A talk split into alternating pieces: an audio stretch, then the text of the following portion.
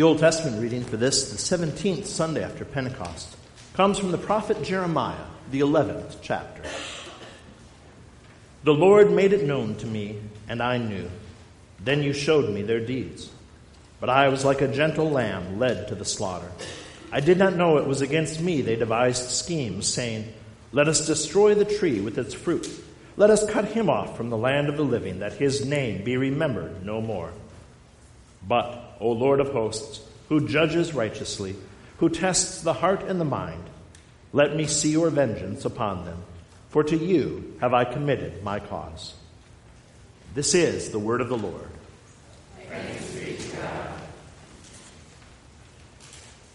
Fear the Lord, you his saints. For those who fear him lack nothing. Many are the afflictions of the righteous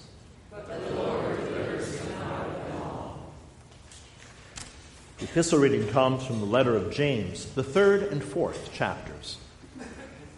Who is wise and understanding among you? By his good conduct, let him show his works in the meekness of wisdom. But if you have bitter jealousy and selfish ambition in your hearts, do not boast and be false to the truth. This is not the wisdom that comes down from above, but is earthly, unspiritual, demonic. For where jealousy and selfish ambition exist, there will be disorder and every vile practice. But the wisdom from above is first pure, then peaceable, gentle, open to reason, full of mercy and good fruits, impartial and sincere. And a harvest of righteousness is sown in peace by those who make peace. What causes quarrels and what causes fights among you? Is it not this, that your passions are at war within you? You desire and do not have, so you murder. You covet and cannot obtain, so you fight and quarrel. You do not have because you do not ask. You ask and do not receive because you ask wrongly to spend it on your passions. You adulterous people. Do you not know that friendship with the world is enmity with God? Therefore, whoever wishes to be a friend of the world makes himself an enemy of God. Or do you suppose it is to no purpose that the Scripture says, he yearns jealously over the Spirit that He has made to dwell in us. But He gives more grace. Therefore, it says, God opposes the proud, but gives grace to the humble. Submit yourselves, therefore, to God. Resist the devil, and he will flee from you. Draw near to God, and he will draw near to you. Cleanse your hands, you sinners, and purify your, your hearts, you double minded. Be wretched, and mourn, and weep. Let your laughter be turned to mourning and your joy to gloom. Humble yourselves before the Lord, and he will exalt you. And this is the word of the Lord. The Holy Gospel, which serves as the text for our sermon this morning, comes to us according to St. Mark, the ninth chapter. the disciples went on from there and passed through Galilee and Jesus did not want anyone to know, for he was teaching his disciples, saying to them, The Son of Man is going to be delivered into the hands of men, and they will kill him. And when he is killed, after three days, he will rise. But they did not understand the saying, and were afraid to ask him. And they came to Capernaum, and when he was in the house, he asked them, What were you discussing on the way? But they kept silent. For on the way they had argued with one another about who was the greatest. And he sat down and called the twelve, and he said to them, If anyone would be first, he must be last of all and servant of all. And he took a child and put him in the midst of them, and taking him in his arms, he said to them, Whoever receives one such child in my name receives me, and whoever receives me receives not me, but him who sent me. This is the gospel of our Lord. Grace, mercy, and peace to you from God our Father and from our Lord and Savior, Jesus Christ. Amen. Shh. You're in church now. Be quiet. Oh, how many times my young ears heard that admonition. As I played with my Hot Wheels on the pew, as I poked my brother and sister, as I visited from college. And I'm sure that you've heard it many times as well. Be quiet in church. Or maybe when you were younger, you just got the look. That meant clearly, be quiet, you are in church. And as a parent, I'm now on the other side of those statements as I try to teach my children to be respectful and reverent in church as well. Because this building, this altar, this place where we come into the very presence of God, we want to do it all in a right and reverent manner. But sometimes when we come into the presence of God, we're too quiet. Now, I'm not saying we need to be more raucous in the pew or start having private conversations with one another during the liturgy. That's not good. It is good to be reverential before the Lord, but not necessarily silent. In the gospel reading today, we're taught this lesson clearly. We see how the silence of the disciples as they stand in God's presence is their downfall. And we see how it's ours as well. Because this silence is not the silence that leads to reverence and respect like we teach our children. No, the silence of the disciples is ignorance, a lack of trust, a silence of shame. This is the silence that we ourselves need to break in our lives by the power of the Holy Spirit, to be not silent before the Lord. Because silent questions don't lead to wisdom. Jesus is teaching the disciples. He doesn't want the crowds to know where they are because he's taking time to give the disciples private teaching, to prepare them for the horrible things that they are about to experience. He's telling them what's going to happen as they go to Jerusalem that he would be betrayed, arrested, crucified, dead, buried, but then would rise again. That's a lot to comprehend. That's a lot that the disciples need to understand before they reach Jerusalem. And so he explains it to them clearly. And in fact, he actually explains it several times in great detail at different points to the disciples. But the disciples don't understand. And they don't bother and don't want to ask Jesus about it. They remain silent. They were afraid to ask him. They didn't want to be that disciple who looks foolish.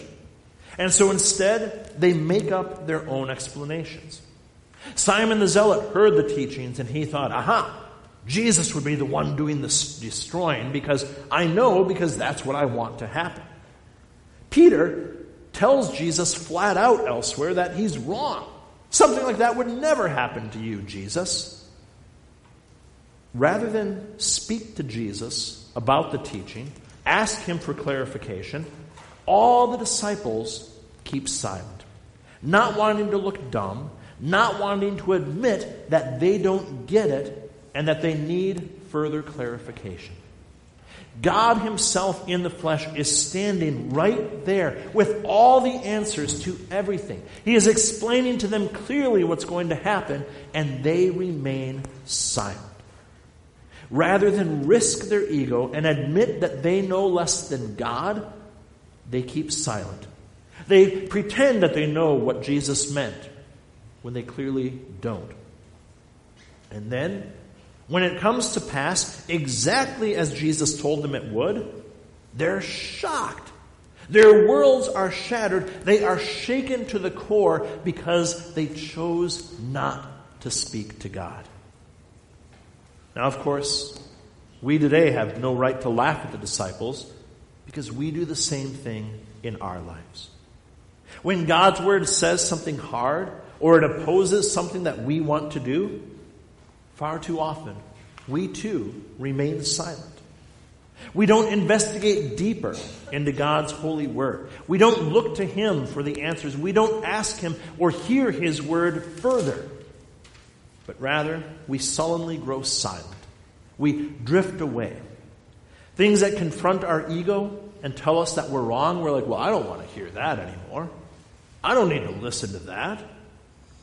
Hard doctrines Things that tell us that those who cling to their sin are not forgiven. That those who do not have faith in Jesus Christ face eternal condemnation. We don't want to think about those things. And so rather than ask God for clarification, rather than dig in deeper to find out what's behind it, we just say, no, I just don't even want to hear it anymore. Doctrine that offends our culture, that makes us not be friends of this world, that makes us unpopular, that makes us stand out. When we hear these things in the Word, we don't want to hear it. When we hear things like Jesus is the one and only way to salvation, we know that that's not popular. We know the world doesn't buy it, and rather than look into it and find out, is the world or God correct, we go with the world. We're silent before God. We don't talk to Him. We don't ask Him. We don't look further into His Word.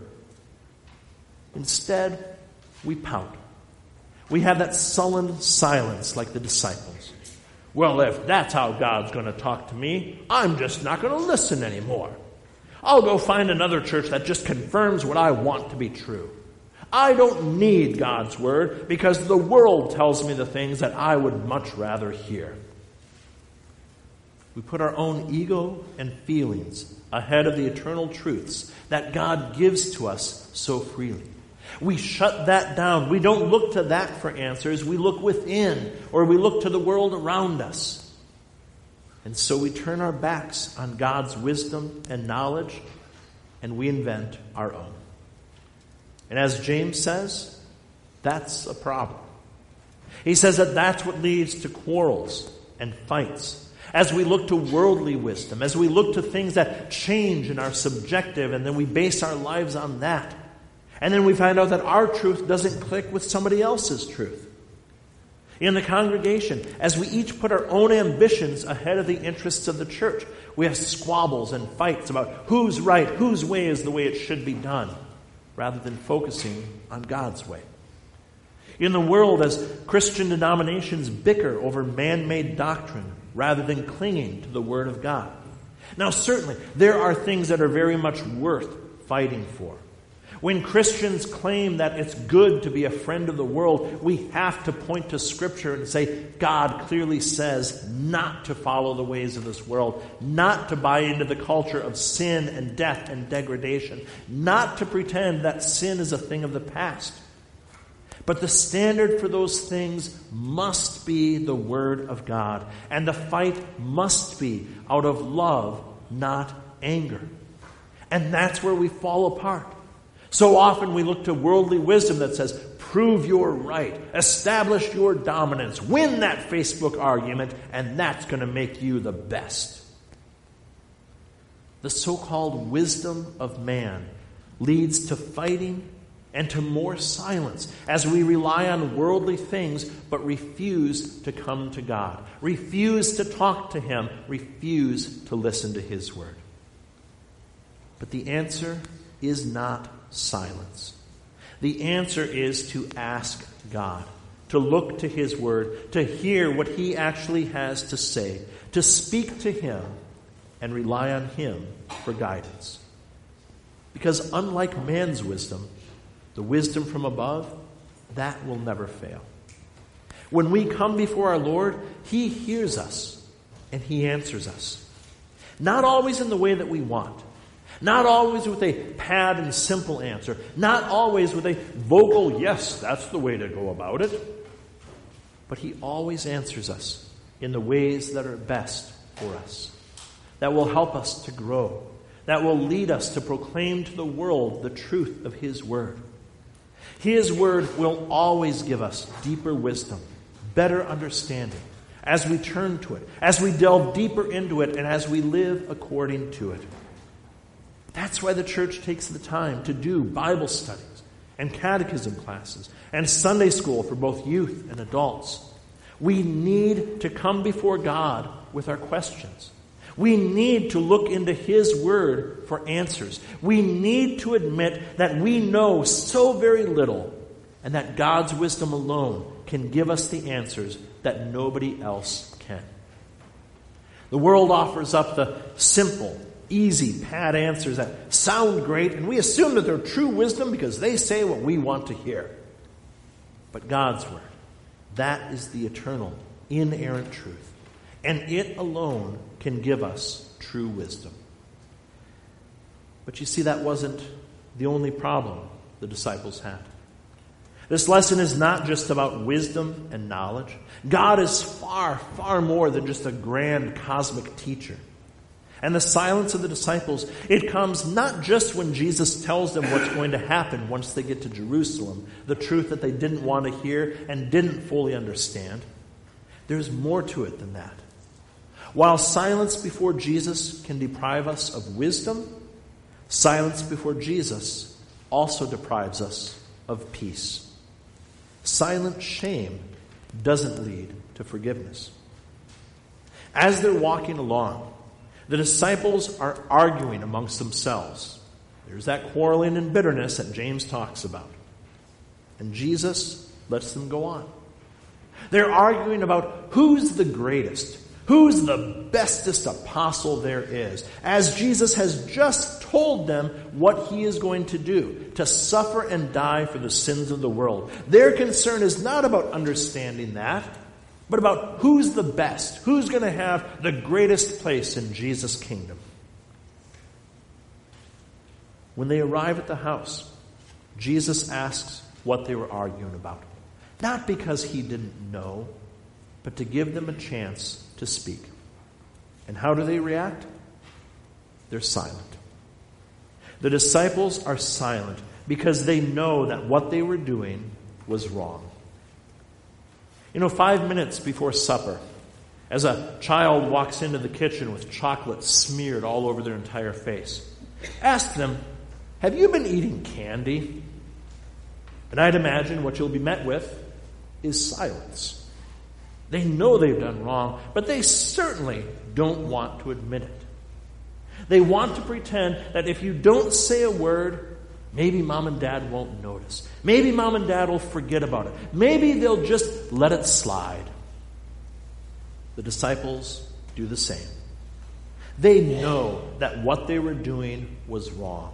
They know that their argument was petty and selfish and just plain dumb, but they are not about to admit it. But again, we can't laugh at the disciples because we ourselves do the exact same thing. We know that our lives are sinful. We are called to task. We are convicted of our sin by God's holy word, but so often, rather than confess that sin, we remain silent before the Lord and hope He doesn't notice. When God's word confronts our sinful lives, we keep our silence. Like Adam and Eve, and every single toddler who has ever been wrong. We try to hide and we try to hope that things get better. And we think that if we say nothing, God's just going to let it go. God's word condemns our greed, but we keep on living our self centered lives and say nothing about it. God's word condemns our lust, but we keep continuing to indulge our adulterous hearts in so many different ways. God's word condemns our anger, but we continue our petty squabbles and our fights and say nothing about it to the Lord. And what do we do when we hear that word that convicts us? What do we do when God's word comes before us and says, Thou shalt not? Do we come before Christ with contrite hearts, confessing our sin and asking for strength to change our sinful ways? No. So often, we silently turn away, try to hide our guilt, knowing that we've done wrong, but pretending that this is a better way because it feels better and God's not going to know any better. We assume that if we say nothing, nobody will know, and it won't bother anyone. We think that silence makes it better. If we pretend it didn't happen, then there's nothing to be ashamed of, and all is well. If we don't admit that we've done wrong, then nothing's wrong, right? Wrong. Because silence before the Lord robs us of peace, because it doesn't lead to his blessed forgiveness. If we say we have no sin, if we remain silent, we deceive ourselves, and the truth is not in us, and we make God out to be a liar. But if we confess our sins, God, who is faithful and just, will forgive us our sins and cleanse us from all unrighteousness. By our silence, we are telling God, there's nothing to forgive here. We've done nothing wrong. Your word doesn't matter to my life. But when we stand before Him and bare our soul, when we do that hard task of confessing our sin, standing before the holiness of God and saying, I am a poor, miserable sinner who deserves your eternal wrath and condemnation, we know that we will receive forgiveness. It's not easy to do. It hurts our ego to admit that we have done wrong, that we're not perfect. It goes against every instinct of ours that says just keep silent and pretend nothing has happened. But as Christians, trusting in the mercy of our Heavenly Father, we are called not to be silent, but to confess our sins unto God our Father. And when we speak to God, that's when true healing not just begins, but is perfected. When we speak to God in faith and humility, when we confess our sins, we are forgiven completely and immediately. There may still be feelings of shame and guilt. There may still be consequences to that sin that we've committed. But all of those things are temporary. God's forgiveness, though, that's perfect. And that's eternal. That lasts forever as our sin is wiped away clean. When you stand before God and confess your sin, your sin is removed from you as far as the east is from the west. Your record is wiped utterly clean, and in the eyes of God Almighty, it is as if you have never sinned, that you are His perfect, holy, and righteous child. When we confess our sins, when we break our silence and lay them before the cross of Jesus Christ, we are given perfect healing, perfect forgiveness, perfect peace. It is far better than the silence that this world encourages can offer. It's far better than holding on to that sin and keeping it within. All the self help and positive thinking courses in the world, those can't give you the peace of Jesus Christ. All the silence in the world can't give us the peace of truly repenting of our sins to God. Because in Christ Jesus alone, we have true salvation. Through his cross and his empty tomb, our sin is taken away completely, and we are given not hope, but the promise of everlasting life in heaven. Living in that paradise that he prepared for us, never silent anymore before the Lord, but singing out his praises for all eternity. No longer having to confess our sins because sin will have been a thing of the past. And even now, even this side of heaven, we have peace, knowing that God is faithful to all of his promises. Knowing that when we confess our sins in God, we have true and complete forgiveness. Here in church, we come before God with contrite hearts every week, confessing that we are by nature sinful and unclean. In our daily prayers, we confess to God that we have broken His law and deserve His wrath. In private confession and absolution with the pastor, we stand in God's holy presence and fully admit just how wretched we are. We don't keep our sinful silence and assume that God won't notice, but rather we stand before God, not silent, but openly confessing our sin. Not to brag about it and revel in it, but to receive His forgiveness to know beyond the shadow of a doubt that our sin is taken away. Not by how well we confess, but by what Jesus Christ has done for us on the cross and at the tomb. He has suffered and died in your place. He has paid your penalty in full. He has risen from the dead to pave the way for you.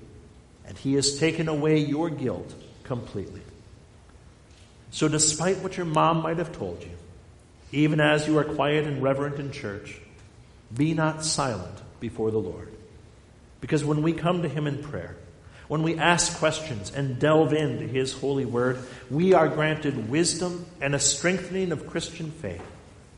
But more than that, when we come to, before Him with faithful, repentant hearts to confess our sins, we are renewed, we are forgiven, we are made whole. Trying to hide our ignorance and our sin, that does nothing. But seeking the wisdom from above and bringing our sin to the foot of the cross, that does everything. Our Heavenly Father hears us, each of us, personally, individually, He does not remain silent before us. By grace, through His Word, in His blessed words of absolution, our Heavenly Father answers us in love, giving us that blessed assurance that we can receive nowhere else. When we are not silent before the Lord, when we confess our sins, He proclaims to us that glorious message of His eternal gospel that by the cross of Jesus Christ alone, by His empty tomb alone, you are forgiven of every one of your sins, and eternal life in heaven is yours. To God alone be all glory, now and forever. Amen.